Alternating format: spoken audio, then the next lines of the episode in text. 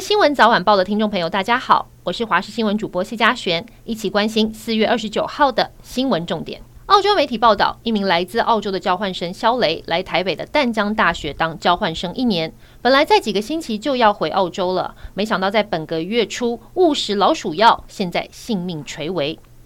肖雷吃到的是超级华法林，是一种能够防止血液凝固的高效毒药。目前他的父母已经抵达台北，陪伴在儿子身旁。由于接下来他将面临长期的医疗，家人已经在集资平台募得超过四百万元台币，打算雇医疗专机把他带回澳洲。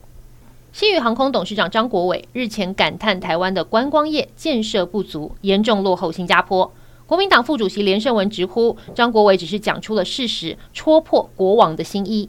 连胜文说，新加坡还因为中国重新开放边境而受益，不过台湾目前都还是零。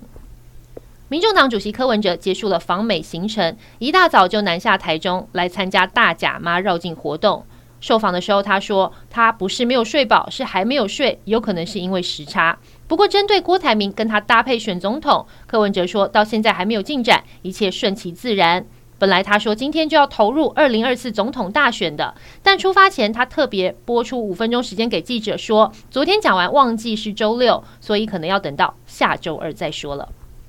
澎湖日前发生六名观光客扼杀，因为行车纠纷殴打当地人的事件，引发澎湖人的怒火。一名王姓男子被肉搜出，上个月才大张旗鼓在桃园开设了一间资产管理公司。昨天他出面回应，强调自己没有动手，但朋友打人就是不对，要跟澎湖乡亲说对不起。不过打人的原因，他说认为对方好像要造逃。这句话一说出来，反而引爆网友怒火。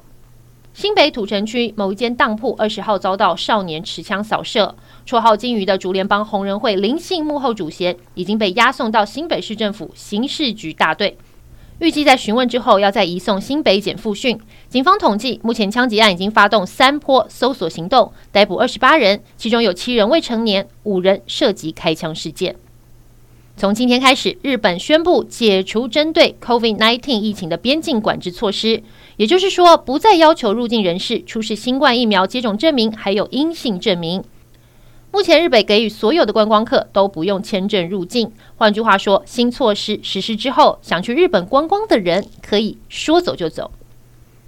中央气象局表示，今天白天各地是多云到晴的天气，大台北地区以及西半部山区下午起才会有局部短暂阵雨。不过，今天各地天气都是暖热的天气，南部的高温甚至有可能上看三十六度。下周一，五月一号，天气会开始好转，周二会进入白天热如盛夏的气候。